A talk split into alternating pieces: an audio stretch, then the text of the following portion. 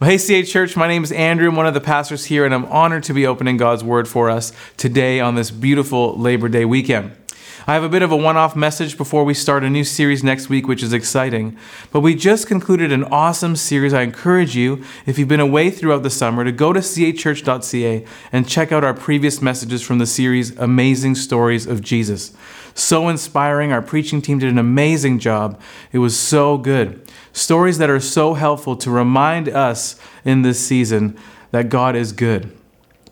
These are absolutely crazy times to say the least. New restrictions, old restrictions, certainty, uncertainty, back and forth. It makes me think of the Matt Redman song, Blessed Be the Name of the Lord. Thinking of Dr. Bonnie Henry, she gives and takes away. She gives and takes away. But I pray our response as a church, regardless of what happens, our hearts will always choose to say, Blessed be the name of the Lord. God is in control. He's moving in our midst. This is not going unnoticed. And I pray that as believers, we can be beacons of hope to those around us that are feeling hopeless.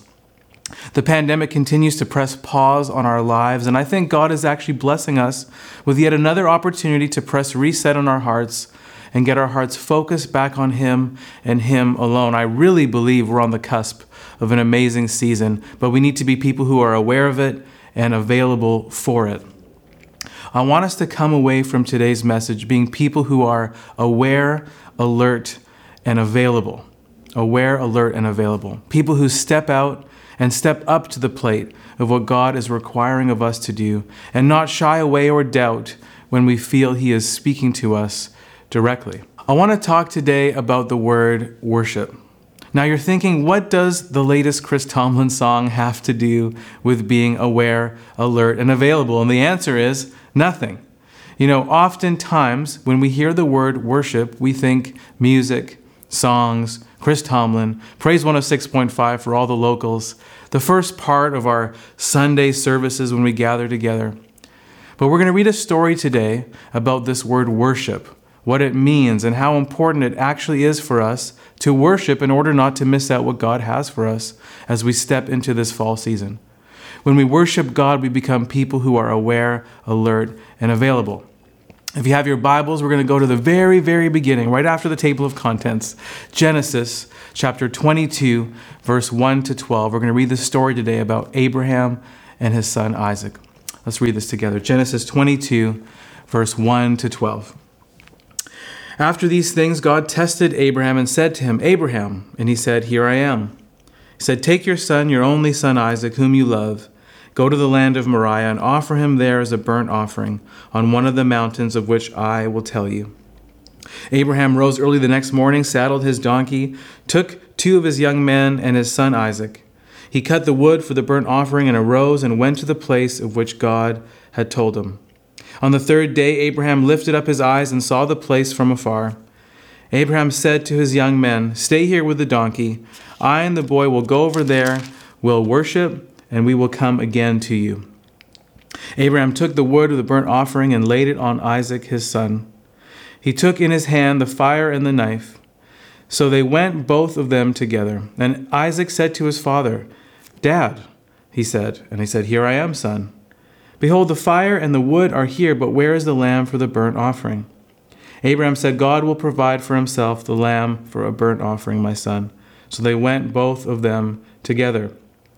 When they came to the place of which God had told him, Abraham built the altar there and laid the wood in order and bound Isaac his son, laid him on the altar on top of the wood. Abraham reached out his hand, took the knife to slaughter his son. But the angel of the Lord called to him from heaven and said, Abraham, Abraham. And he said, Here I am. The angel said, Do not lay your hand on the boy or do anything to him, for now I know that you fear God, seeing you have not withheld your son, your only son, from me. Amazing. Let's pray together. Lord, thank you for this story. Thank you for uh, just, wow, what an amazing story. I pray that today you just open our eyes and our ears to see and hear what you want us to see. Help us live like this, this bold, radical faith from Abraham, and just teach us today what that looks like for us. We pray in Jesus' name. Amen. What an incredibly fascinating story. There's so much we can pull from this story. I'll try my best to pull as much as I can with the time that we have together. If you don't know how the story ends, God does provide a ram that Abraham sacrifices as a burnt offering. Then the Lord calls to Abraham from heaven and says, I swear by myself that because you have done this and have not withheld your son, your only son, I will surely bless you and make your descendants as numerous as the stars in the sky and as the sand on the seashore. And we see two things in this moment. This is the first time that God guarantees that he will fulfill his covenant. God's stamp of approval is in this moment with Abraham. It's absolutely beautiful. And number two, this is also the very first time we ever see the word worship in the Bible. In verse 5, I and the boy will go and will worship and will come right back.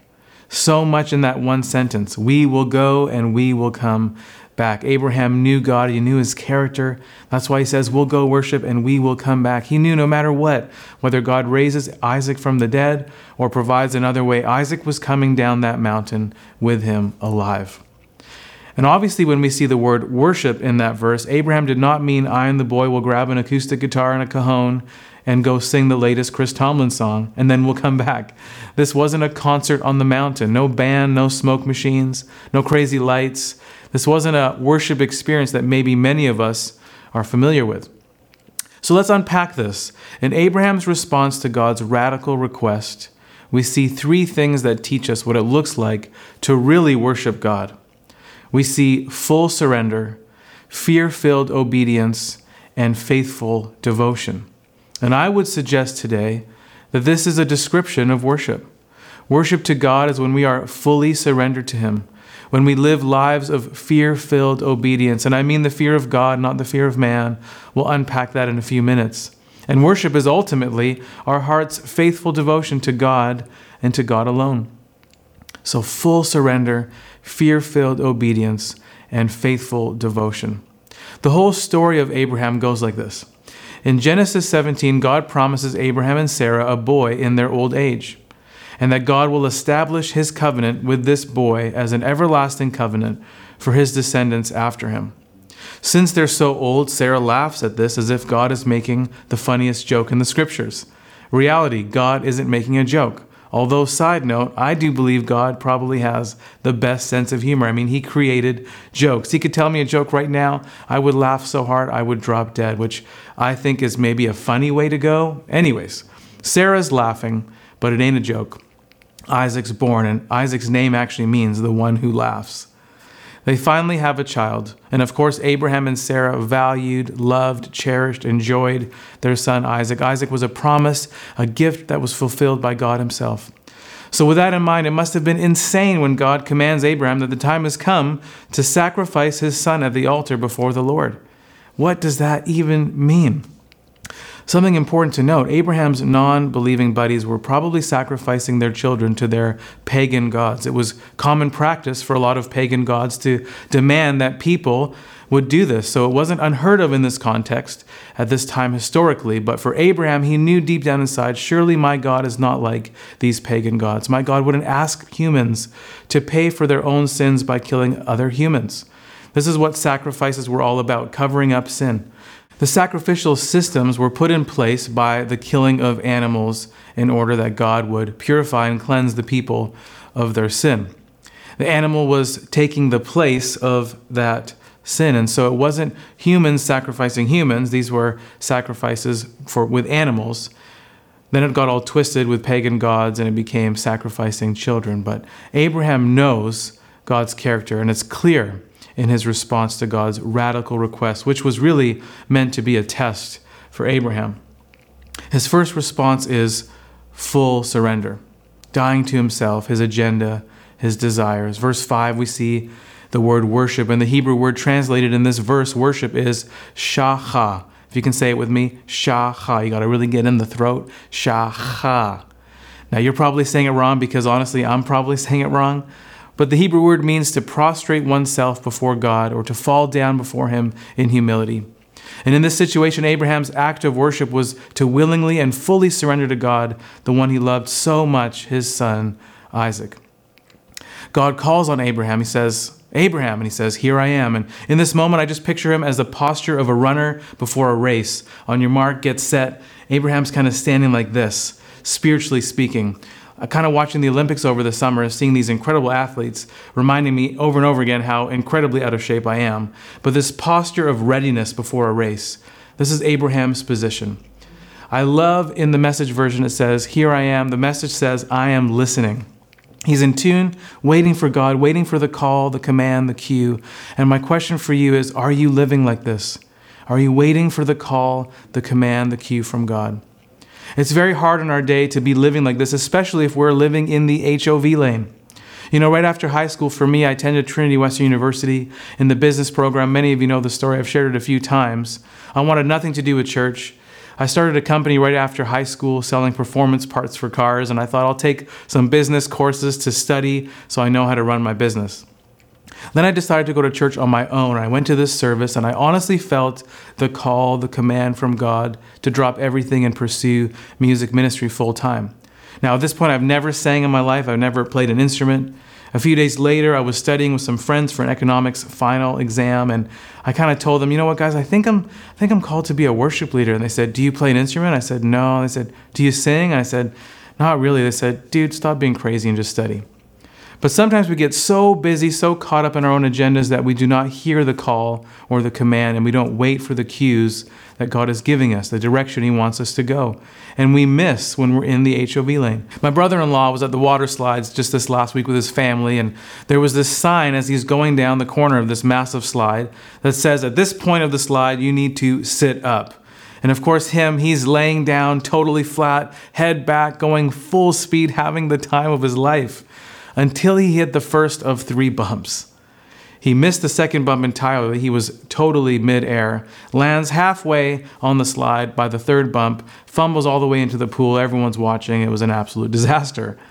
This isn't the case for Abraham. God calls him and he is listening. He's looking at the signs, listening to the commands, the call, and following the cues. He knew the direction he wanted God to take him, and so he wakes up. This response is crazy. He tells Abraham to do this radical thing, and it says the next morning he prepared his donkeys, woke up early, headed the direction God told him.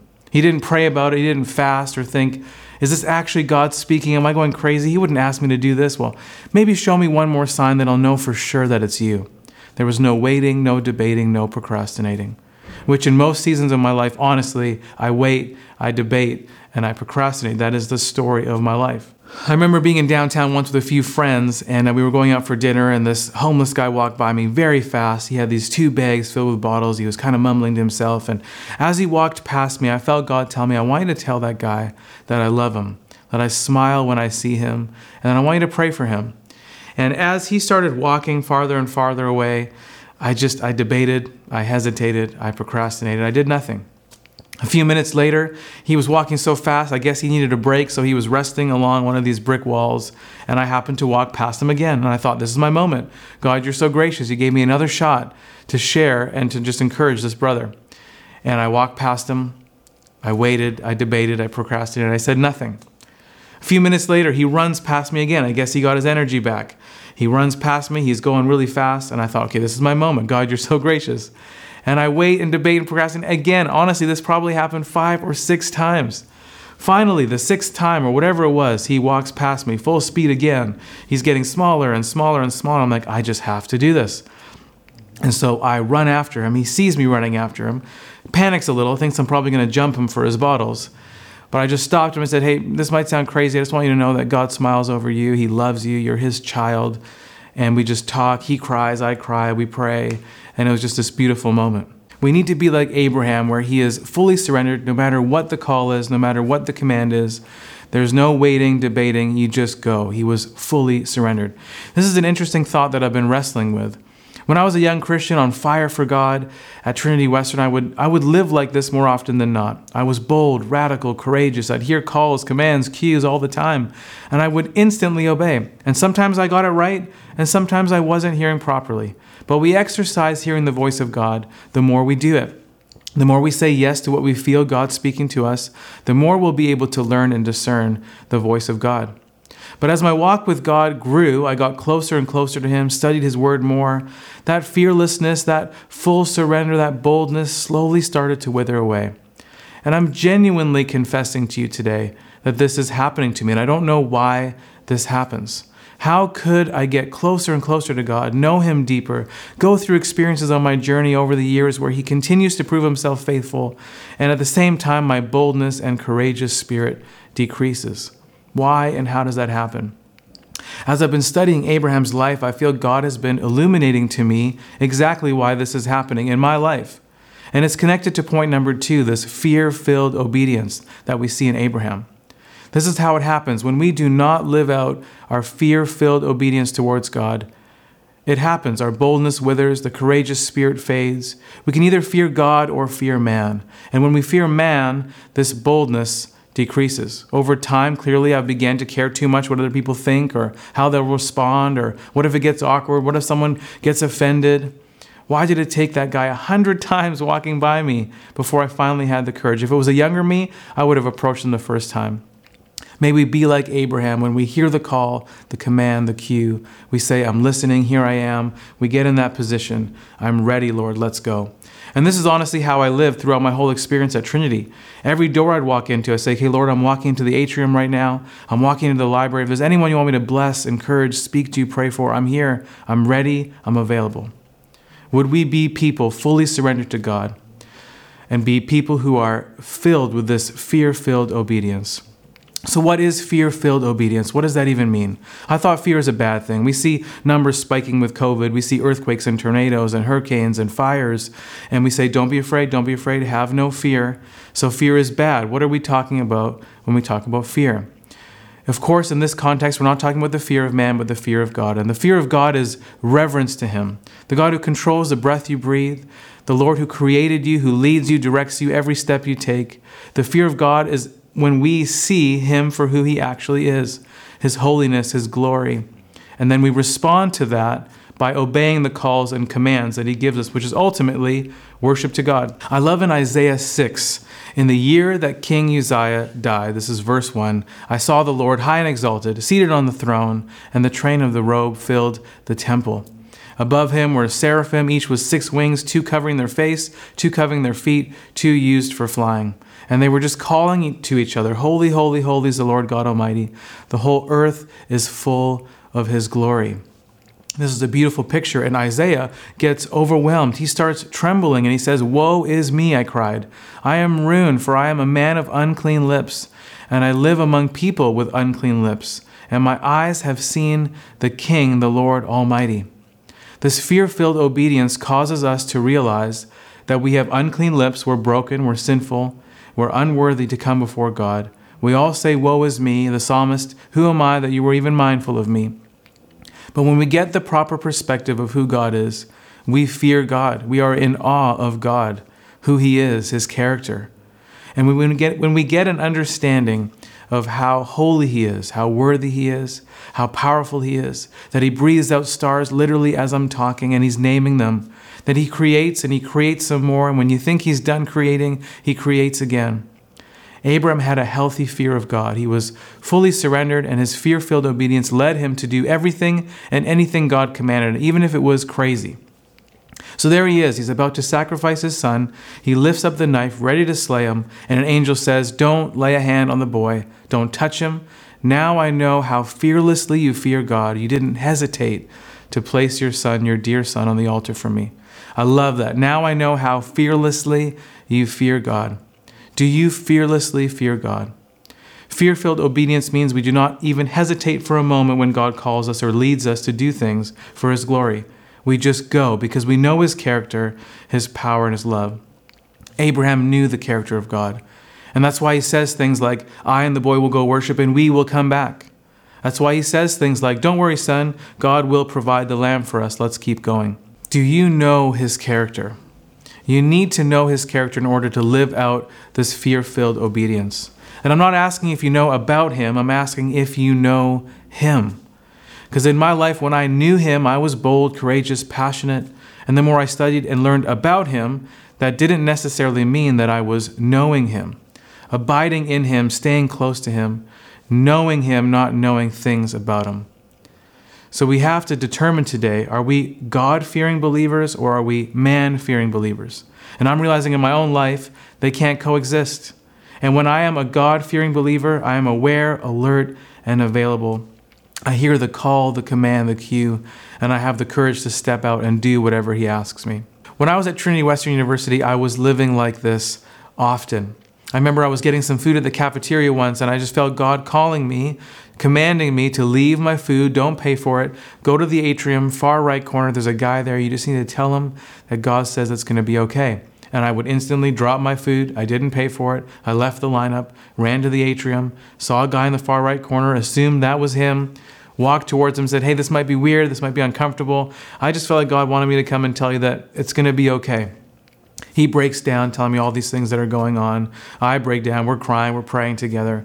And it was a beautiful moment. I want to live like this again. And I tell you these stories not to boast about when I did things right. The fact that I'm referencing stories from years ago shows that I'm actually preaching this message to myself first. I want to live like this again so badly. Would this be our way of living this fall? May we be like Abraham, fully surrendered to God fearlessly fearing God and being obedient no matter what the cost. And thirdly, would we be people who live a life that is faithfully devoted to God only? Abraham was faithfully devoted. The story shows us that although Abraham cherished, valued, loved his son Isaac, he cherished, valued, and prized God even more. He worshiped God with his life. A very popular passage of scripture in the area of worship is found in Romans 12 1 and 2 where it says, Therefore I urge you, brothers and sisters, in view of God's mercy, offer your bodies as a living sacrifice, holy and pleasing to God, for this is your true and proper worship. The message version says, Take your everyday life, your ordinary life, your sleeping, eating, going to work, and just walking around. Place it before God as an offering. This passage starts with the word therefore. And we always have to ask ourselves whenever we see the word therefore, we know therefore is there for a reason. So, what is therefore even therefore? Paul unpacks the entire gospel reality for us in the book of Romans. Romans 3:23 For all have sinned and fallen short of the glory of God. Woe is me, I'm a man of unclean lips. Who am I that you're even mindful of me? Romans 6:23 The wages of sin is death, but the gift of God is eternal life in Christ Jesus our Lord. And therefore Romans 8:1 There is now no condemnation for those who are in Christ Jesus. And the next step is Romans 10:9 and 10. If you confess with your mouth that Jesus is Lord, believe in your heart that God raised him from the dead, you will be saved. For it's with your heart that you believe and are justified. It's with your mouth that you confess and are saved. And therefore, in view of God's mercy, in view of all that I've just told you from Romans 1 till 11, Paul is saying, take your everyday life, offer it to God as a sacrifice. Faithful devotion to God means sacrificing our lives. Everything we do, our dreams, our desires, our goals, our plans, everything we do at work, how we act at home, what we eat, our friends, everything we do, we sacrifice to God. This is our spiritual worship, our proper worship. The King James Version says this is our reasonable service. In fact, it's quite reasonable to respond this way in view of God's mercy. When we live like this, we become people who are aware, alert, and available. We'll hear the call, the command, the cue, and we will be ready to say, Hey, I am listening. Here I am. I'm ready. Send me. And when we are not fully surrendered, when we're fearlessly fearing man and not God, and we care more about what people think, offending someone, looking silly, when we're not faithfully devoted to God in everything we do, we are blind and we are deaf. We're cruising in the HOV lane going full speed, clueless of God's signs around us and the exits, and we miss opportunities to see God move in our midst and to be used by God to encourage those that He places in our spheres of influence. I remember years ago I was on Facebook and a, a girl signed into this Facebook Messenger. It was a friend of mine. I didn't know her super well. She was a few years older than me. She partied a lot and but I felt this sudden urge from God that I needed to message her and tell her all that God has done in my life, the things that he was doing in me, and tell her how he changed my life and how he could change her life. I didn't do it. I waited, I debated, I procrastinated. And then I went to bed, wondering, was that really God? Maybe show me another sign. The next morning, I woke up and I went to Facebook and I saw a new group that was formed called Rest in Peace Patricia. She died that night in a boating accident on the Shuswap Lake. I missed the opportunity to be a light, to bring hope, to share the gospel of peace with her. And I hold on to the reality that God is a God who is sovereign, is in control. He gave me an opportunity to bless and encourage me and use me I denied it, and I have to believe that maybe he asked someone else who was available, alert, and aware, Or maybe he just revealed himself with no one, because ultimately he doesn't need us. Church, I want to ask you to make a commitment today. Whether you have been a Christian for many years or maybe you're just accepting Christ for the first time today, to make a commitment to not only accepting Him, but worshiping Him, living a life of full surrender, knowing Him, abiding in Him, staying close to Him, understanding His character, so that we can fearlessly fear Him and be obedient when He calls us.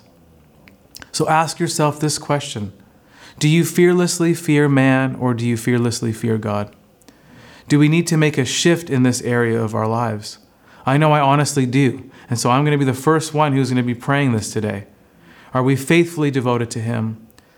Are we just fully surrendered to Him day by day, minute by minute?